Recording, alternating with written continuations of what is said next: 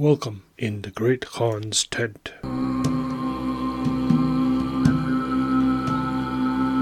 History, literature, and storytelling. In the Great Khan's tent is now available on YouTube. You can find us using this podcast name. Fear not, listeners, episodes will still be released on this podcast first, and it is only after a delay of a week that I will upload them onto YouTube. You can still find us on all your podcast providers first. Are you interested in getting the book you just published reviewed? Writing some piece of literature and need help getting it out there and promoted? Interested in sharing what piece of literature we should cover next? Well, fret not. In the Great Khan's Tent is now available on Patreon, where your contribution can help in growing this podcast for as low as $3 a month, a price less than a good, and I mean good cup of coffee, you can help contribute to the growth of this podcast. Every bit helps, but as always, it is not necessary to do so, but will be appreciated. Find the Patreon link on our website, on our social media accounts, or email us and we can send it to you. Thank you. If you have any suggestions, comments, or complaints, please be sure to email us at all lowercase in the great Khan's tent at gmail.com. That is in the great Khan's tent at gmail.com. We would love to hear from our listeners. Hello, all. Saf Big here. As you listen to my podcast, I would hope that you would make a donation, if possible, to the Palestine Children's Relief Fund or the PCRF, ANERA, the American Near East Refuge Aid, or Medical Aid for Palestinians. In these trying times, it is necessary for everyone to do what they can. Even if it's a little bit, it helps. Thank you.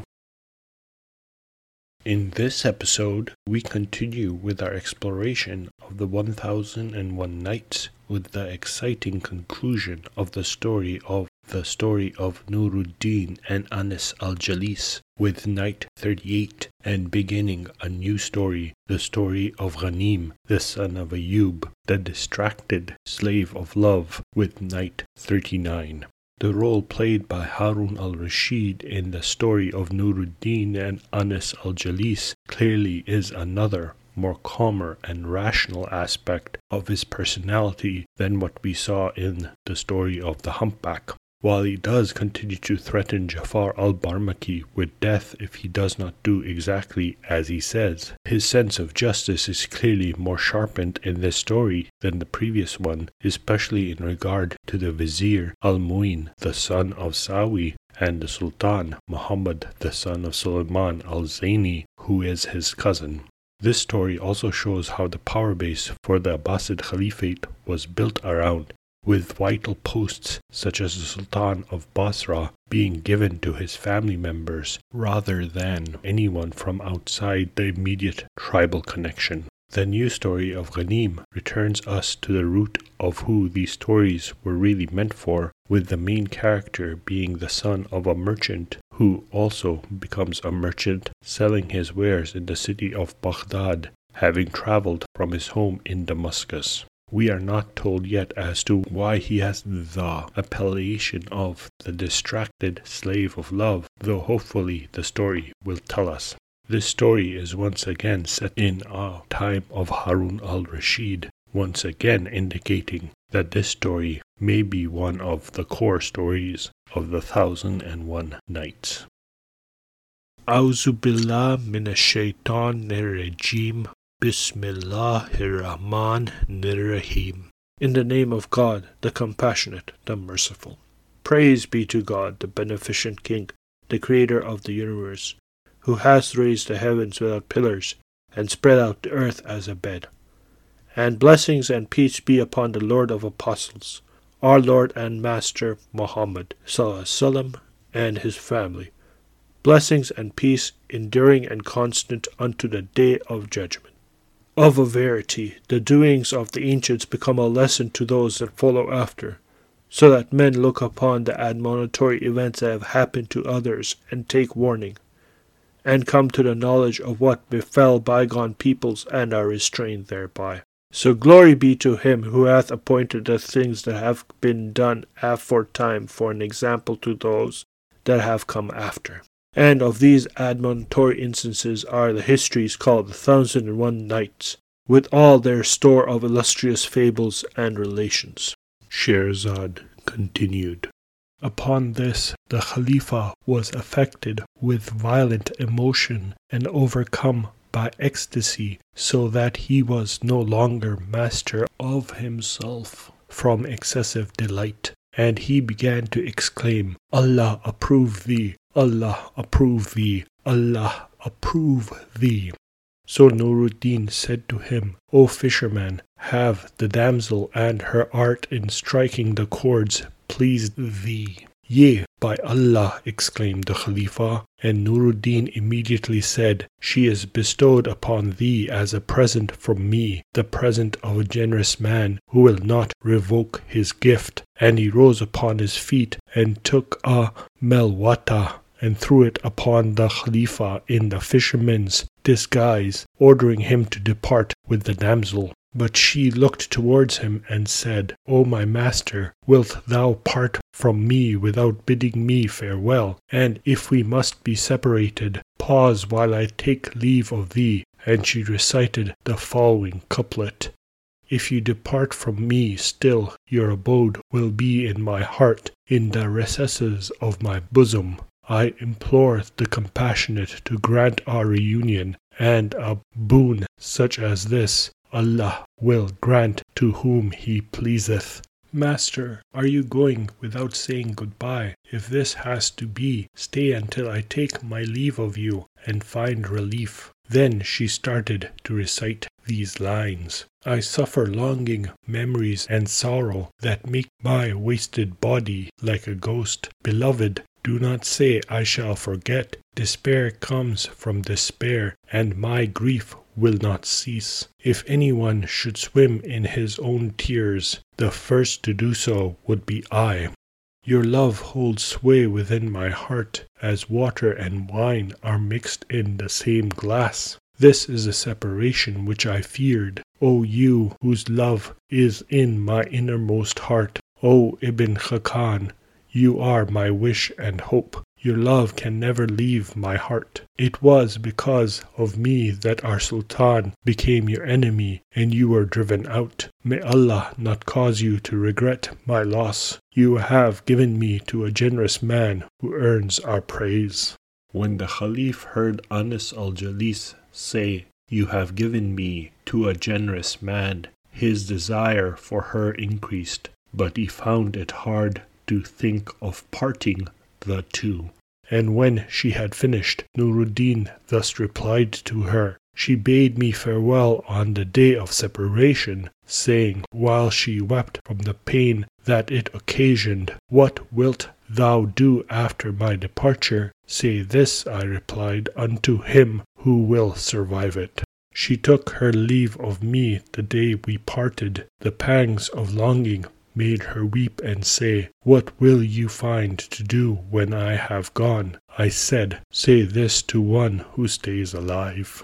The Khalifa, when he heard this, was distressed at the thought of separating them, and looking towards a young man, he said to him, O my master, art thou in fear on account of any crime, or art thou in debt to any one? Nuruddin answered, By Allah, O fisherman, a wonderful event and an extraordinary adventure happened to me and this damsel. If it were engraved on the understanding, it would be a lesson to him who would be admonished.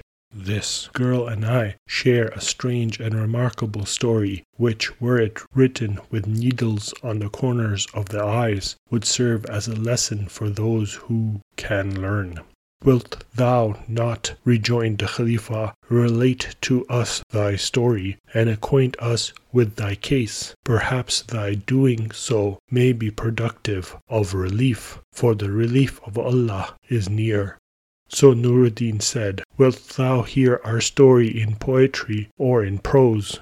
Prose, answered the Khalifa, is mere talk, and verse words put together like pearls. And Nuruddin hung down his head towards the ground, and then related his story in a series of verses, and recited Friend, I have abandoned sleep. Exile has made my cares increase. My father was affectionate, but he left me and went down to the grave. With him my fortune perished, and I became broken in heart. He bought for me a girl whose pliant figure put the brows to shame. All my inheritance I spent on her, and I gave generously to the generous. My cares increased, I offered her for sale, though pangs of parting were not what I wished. When bids were called forth by the auctioneer, the highest came from a depraved old man. At this my anger blazed up, and I snatched her hand away from that old scoundrel's grasp. The wretch struck me in anger, and fire of evil doing kindled in his heart. I hit him with my right hand and my left, in anger till my distress was cured. I was afraid and went back to my house, hiding away for fear of enemies. The ruler of the land ordered me to be seized. His chamberlain, a man of vicissitude, warned me that I should flee out of their reach, thus saddening my jealous enemies. Sheltered by darkness, we then left our house, looking to come and stay here in Baghdad. Fisherman, I have no treasures I can give, except for what I have already given. But here you have the darling of my heart. Be sure it is my own heart that I give. When he had finished, the Khalifa begged him to explain his case more fully. He therefore acquainted him with the whole of his circumstances from beginning to end, and when the Khalifa understood the affair, he said to him, Whither wouldest thou now repair? He answered, Allah's earth is wide. The Khalifa then said to him, I will write for thee a letter which thou shalt convey to the Sultan Muhammad, the son of Suleiman al Zaini. Night 38.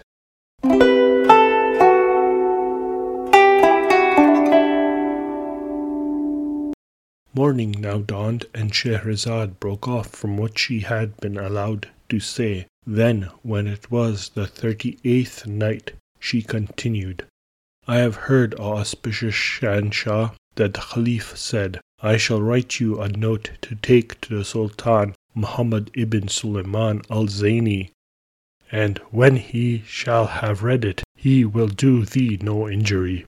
Is there in the world, said Nuruddin, a fisherman who correspondeth with sultans? Verily, this is a thing that can never be.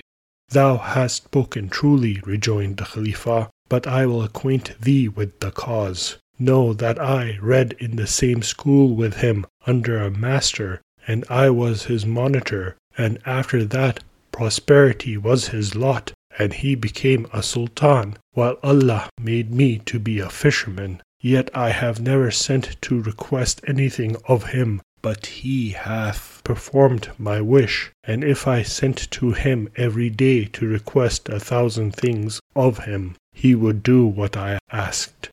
When Nuruddin therefore heard his words, he said to him, Write that I may see. And he took an inkhorn and a pen, and wrote after the phrase, In the name of Allah the Compassionate, the Merciful. To proceed, this letter is from Harun al Rashid, the son of Al Mahdi, to His Highness Muhammad, the son of Suleiman al Zaini, who hath been encompassed by my beneficence, and whom I constituted my viceroy of a portion of my domains, who enjoys my gracious favor, and whom I have appointed as my lieutenant in one part of my kingdom. I acquaint thee that the bearer of this letter is Nuruddin, the son of Al Fadl, the son of Khakan the vizier, and on his arrival in thy presence thou shalt divest thyself of the regal authority and seat him in thy place, for I have appointed him to the office to which I formerly appointed thee. So disobey not my commands, and peace be on thee. He then gave the letter to Ali Nuruddin, who took it and kissed it and put it in his turban, and immediately set forth on his journey.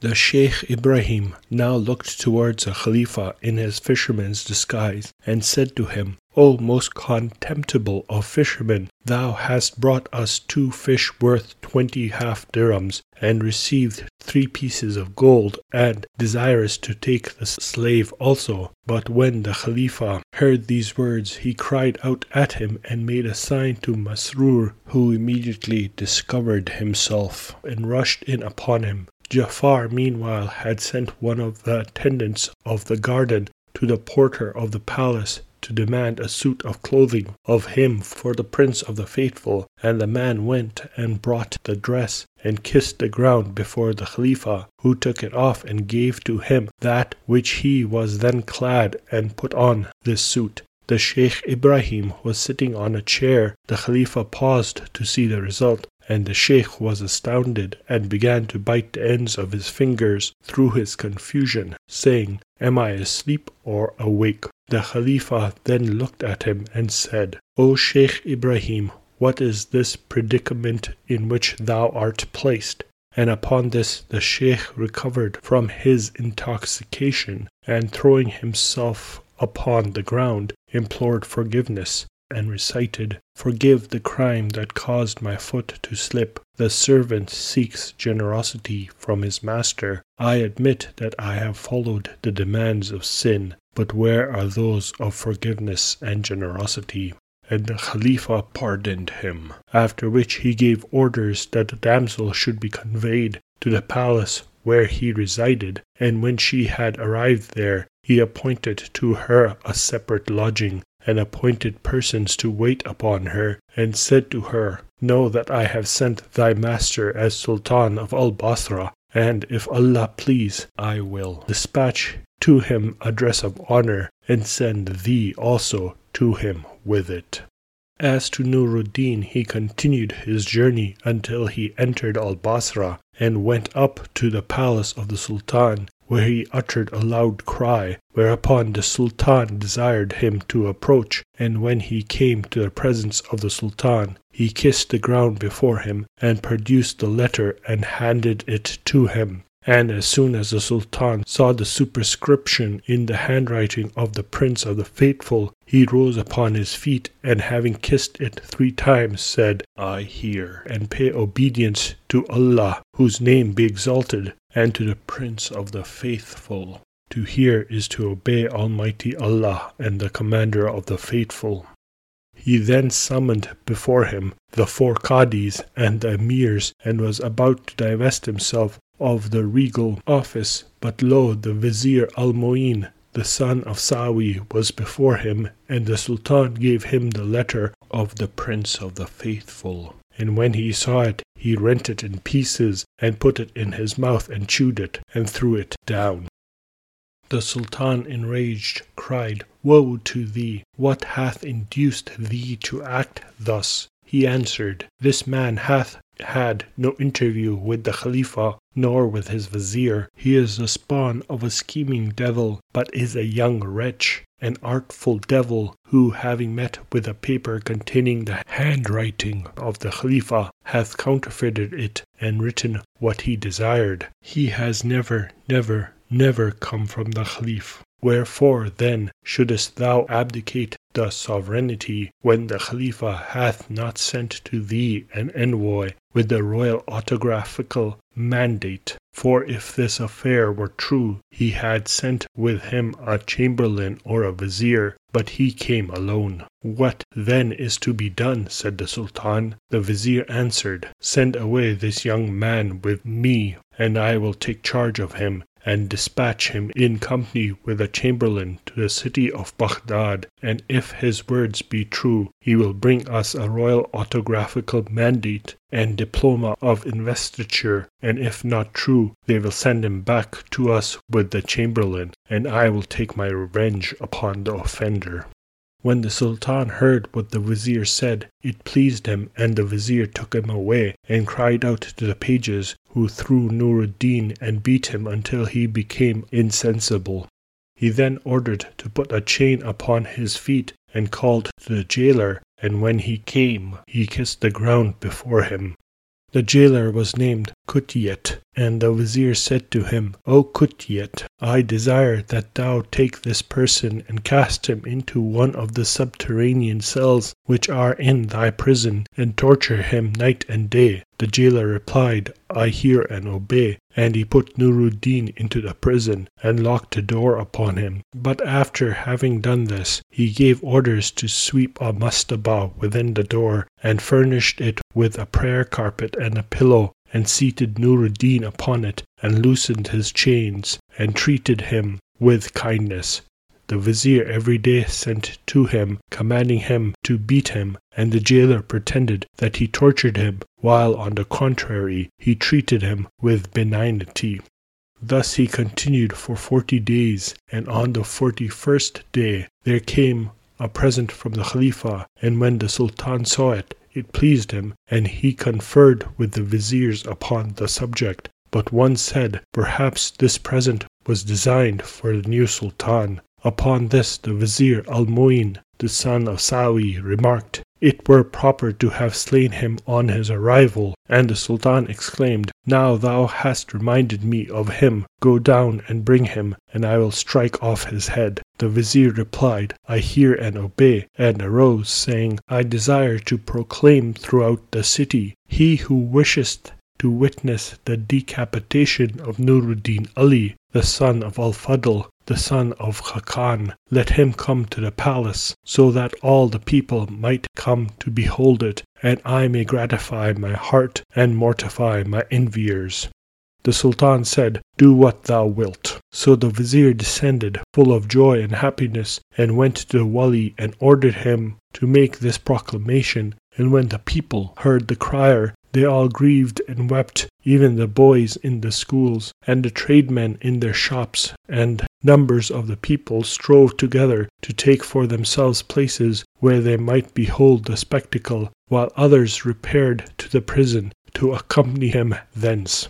The vizier then went forth attended by ten Mamluks to the prison, and Kutiyet the jailer said to him, What dost thou desire, O our lord? The vizier. Bring forth to me, said the vizier, this young wretch. The jailer replied, He is in a most miserable state from the excessive beating that I have inflicted upon him. And he entered and found him reciting some verses, commencing thus. Who is there to aid me in my affliction? For my pain hath become intense, and my remedy is scarce procurable.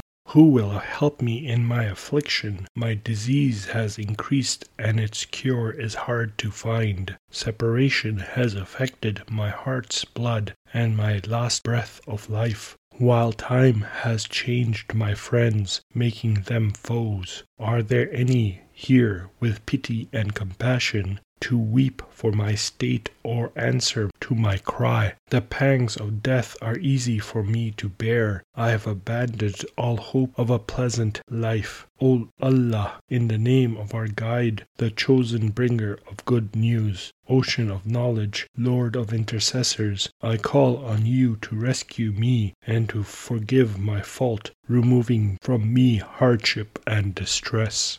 And the jailer pulled off from him his clean clothes, and having clad him in two dirty garments, brought him out to the vizier. Nuruddin then looked at him, and saw that he was his enemy, who had incessantly desired his destruction. And when he beheld him, he wept and said to him, Art thou secure from misfortune? Hast thou not heard the saying of the poet? They made use of their power and used it tyrannically, and soon it became as though it never had existed.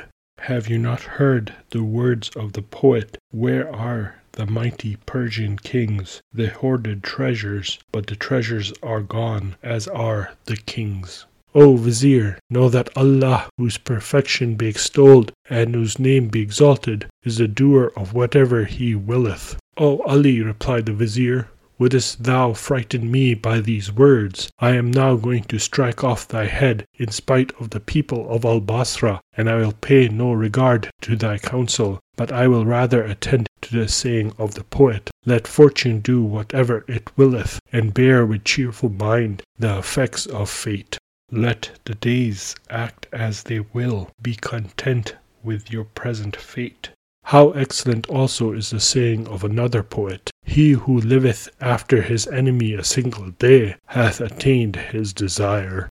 The vizier then ordered his pages to convey him on the back of a mule, whereupon they said to him, being distressed to obey, Suffer us to stone him and cut him in pieces, though our lives should be sacrificed in consequence. But he replied, Never do it. Have ye not heard what the poet hath said? A decreed term is my inevitable lot, and as soon as its days have expired, I die. If the lions dragged me into their forest, they could not close it while aught of it remained. Have ye not heard what the poet has said? Inevitably, I have an allotted time to live, and when its days are finished, I shall die. Were lions to drag me to their lair, they would not end my life if time were still assigned to me.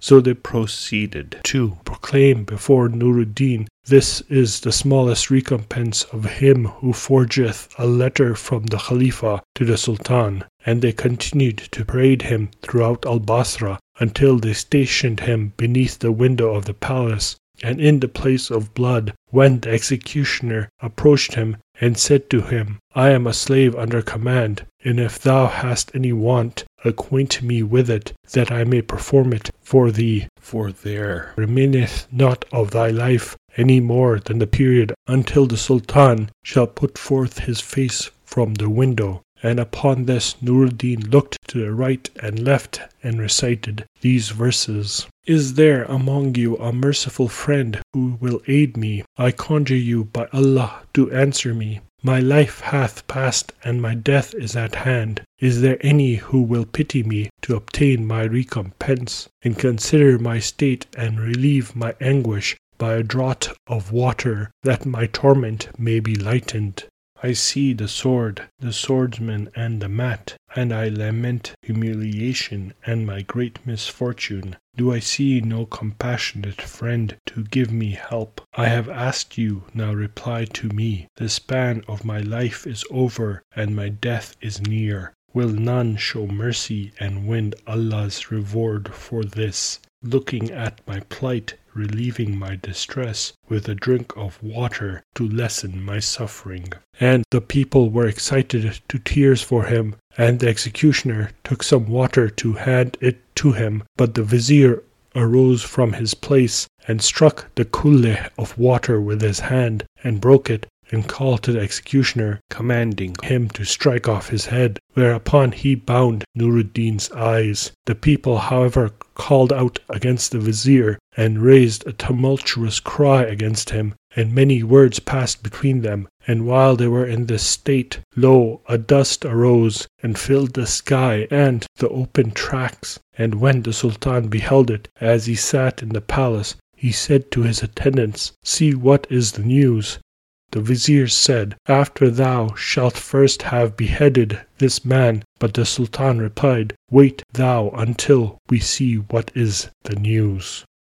Now this dust was the dust of Jafar, the vizier of the Khalifa and of his attendants, and the cause of their coming was this. The Khalifa had passed thirty days without remembering the affair of Ali, the son of Al Fadl, the son of Khakan, and no one mentioned it to him until he came one night to the private apartment of Anis al Jalis and heard her lamenting as she recited with a soft voice the saying of the poet, Thine image is before me, whether distant or near, and my tongue never ceaseth to mention thee. Whether you are far from me or near, your image never leaves me, and your name is never absent from my tongue. Her lamentation increased, and lo, the Khalifa opened the door and entered the chamber, and saw Anis al Jalis weeping. On beholding the Khalifa, she fell at his feet, and having kissed them three times, recited these two verses O thou of pure origin, and of excellent birth, of ripe fruit branch, and of unsullied race, I reminded thee of the promise of thy beneficence granted, and far be it from thee that thou shouldest forget it. I remind you of the promise that you made in your great generosity. Allah forbid that you forget. The Khalifa said to her, Who art thou? She answered, I am the present given to thee by Ali, the son of Al Fadl, the son of Khakan, and I requested the fulfillment of the promise which thou gavest me, that thou wouldest send me to him with the honorary gift, for I have now been here thirty days and have not tasted sleep.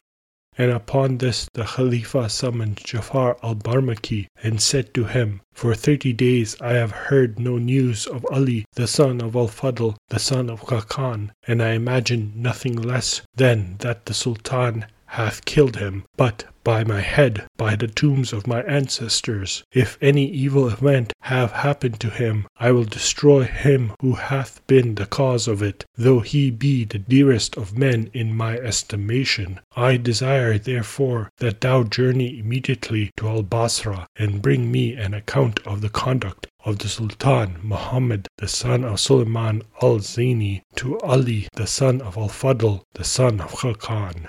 If you spend any longer away than the length of the journey warrants, I will cut off your head. You are to tell my cousin, the Sultan, the story of Nuruddin, and that I sent him off with a letter from me. If you find that he has done anything other than what I ordered in my letter, then you are to bring him and Al Mu'in in whatever state you find them, and you are not to be away for any longer than the journey requires. To hear is to obey, replied Jafar.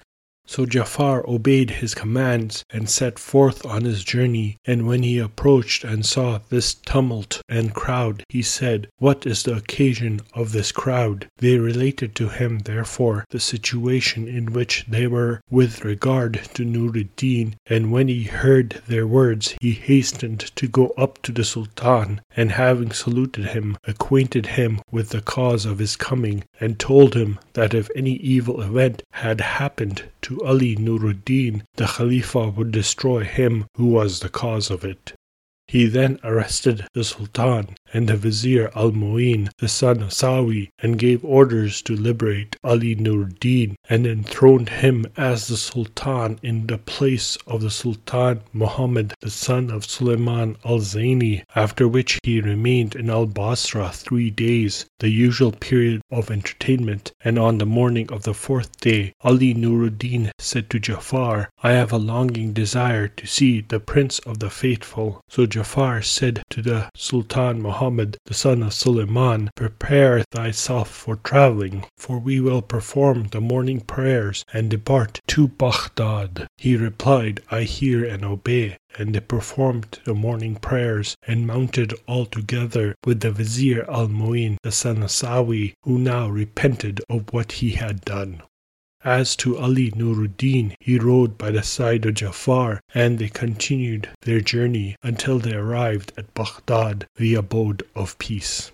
They then presented themselves before the Khalifa and related to him the case of Nuruddin, whereupon the Khalifa addressed him, saying, Take this sword and strike off with it the head of thine enemy. And he took it and approached Al Mu'in, the son of Sawi. But he looked at him and said to him, I did according to my nature, and do thou according to thine. And Nuruddin threw down the sword from his hand, and looking towards the Khalifa said, O Prince of the Faithful, he hath beguiled me. He then recited, When he came, he deceived me by a trick. The noble man is deceived by soft words. So the Khalifa said, Do thou leave him. And he said to Masrur, O Masrur, advance thou and strike off his head. Masrur therefore did so, and upon this the Khalifa said to Ali, the son of Al Fadl, the son of Khakan, Request me of what thou wilt. He replied, O my lord, I have no want of the sovereignty of Al Basra, and desire nothing but to have the honor of serving thee. Most willingly I assent, said the Khalifa, and he summoned the damsel, and when she had come before him, he bestowed favors upon them both. He gave to them one of the palaces of Baghdad and assigned to them regular allowances and made Nuruddin one of his companions at the table, and he remained with him until death overtook him. This story, said Scheherazade, is no more remarkable than that of the merchant and his sons. How is that? asked the Shehenshah. I have heard, O auspicious Shehenshah, she replied. The story of Ghanim, the son of Ayub, the distracted slave of love. It hath been told to me, O happy Shehenshah, said Scheherazade, that there was in ancient times a certain merchant of Damascus, possessed of wealth, who had a son like the moon at the full, of eloquent tongue, called Ghanim, the son of Ayub, the distracted slave of love, and the son had a sister named Fitne on account of her excessive beauty and loveliness. Their father died, leaving them large property. Night 39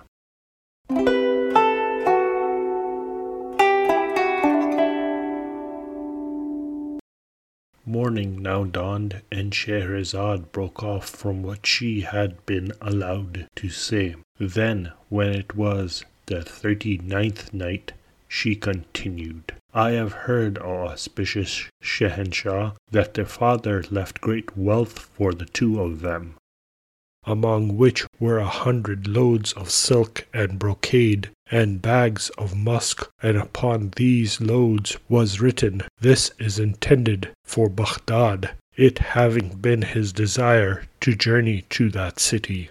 So when Allah, whose name be exalted, had taken his soul, and some time had elapsed, his son took these loads and journeyed with them to Baghdad. This was in the time of Harun al Rashid.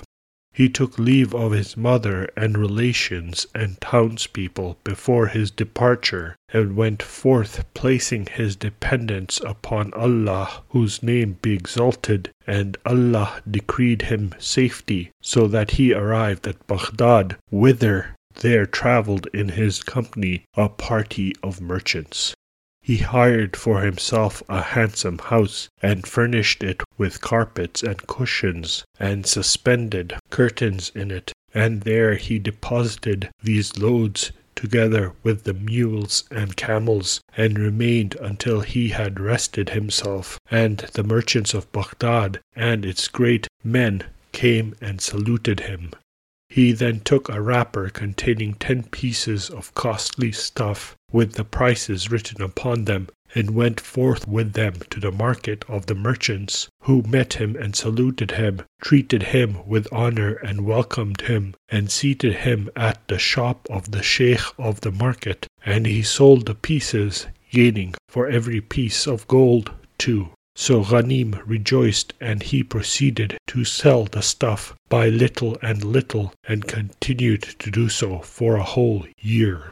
After this, on the first day of the following year, he came to the same market, but found its gate shut, and inquiring the cause of this, he was answered, One of the merchants had died, and all the rest of them have gone to walk in his funeral procession.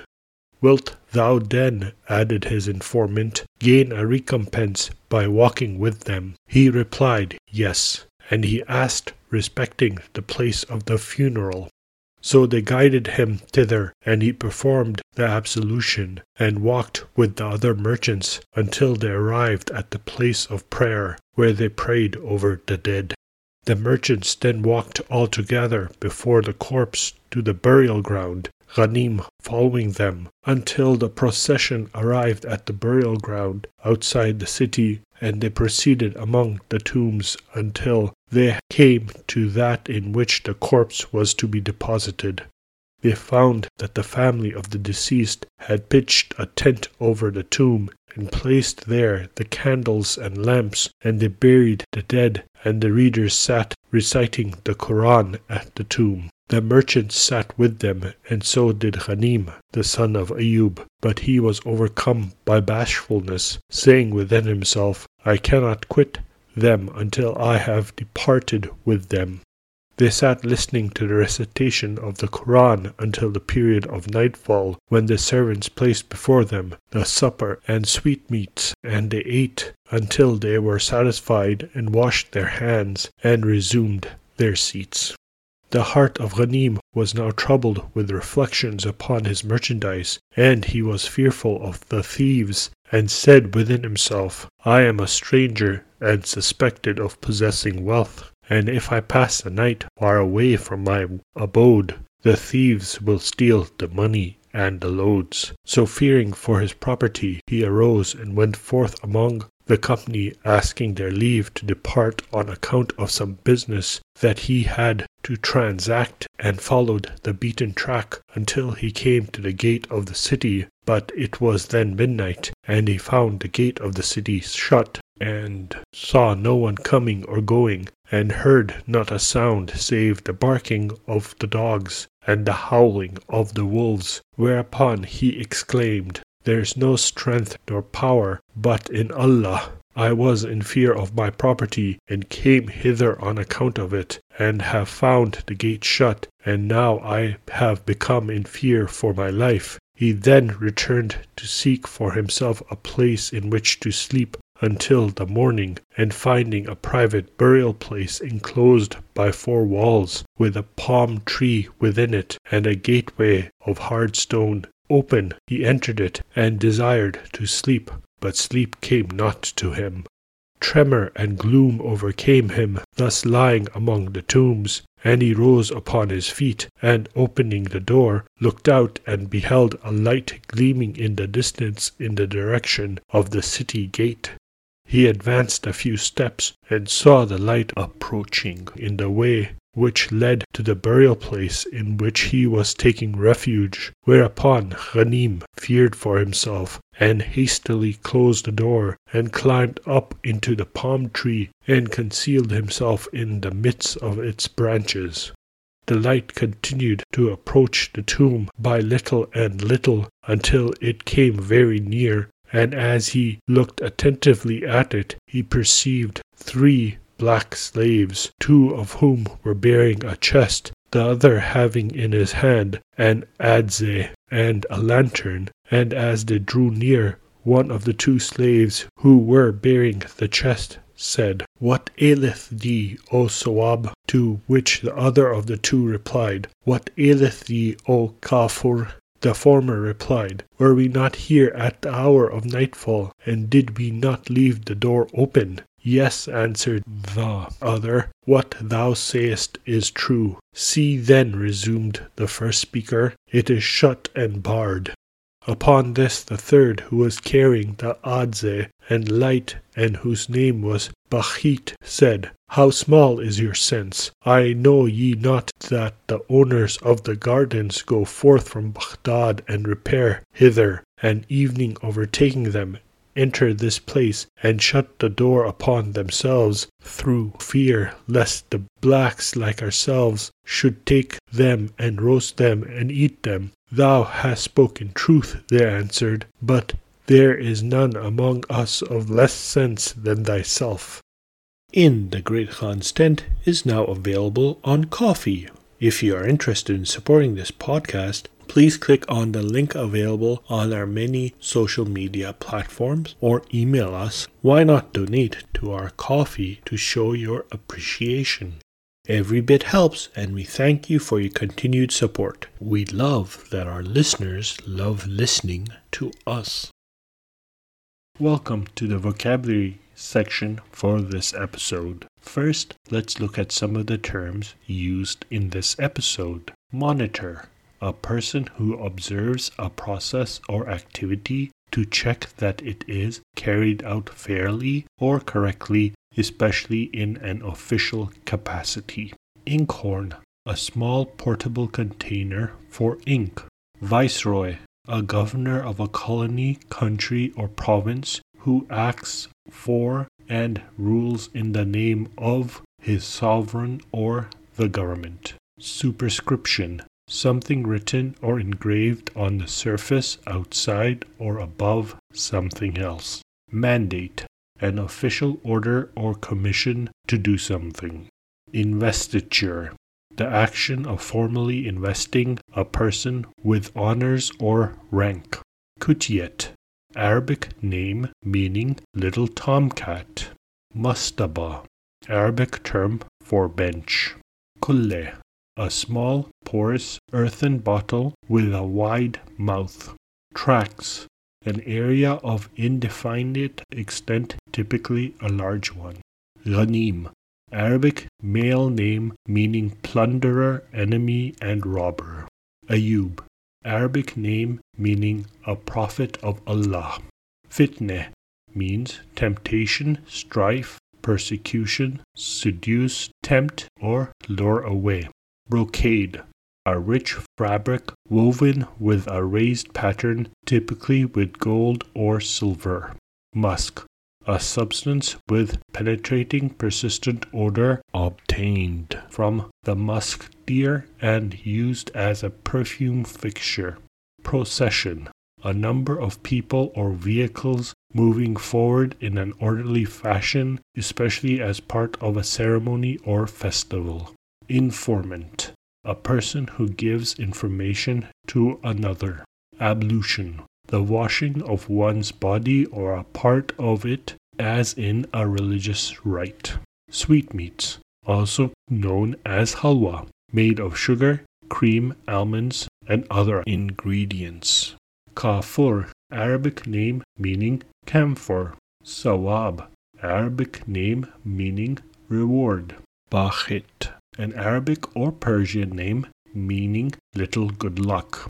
Browse, a main branch of a tree. Scoundrel, a dishonest or unscrupulous person, a rogue.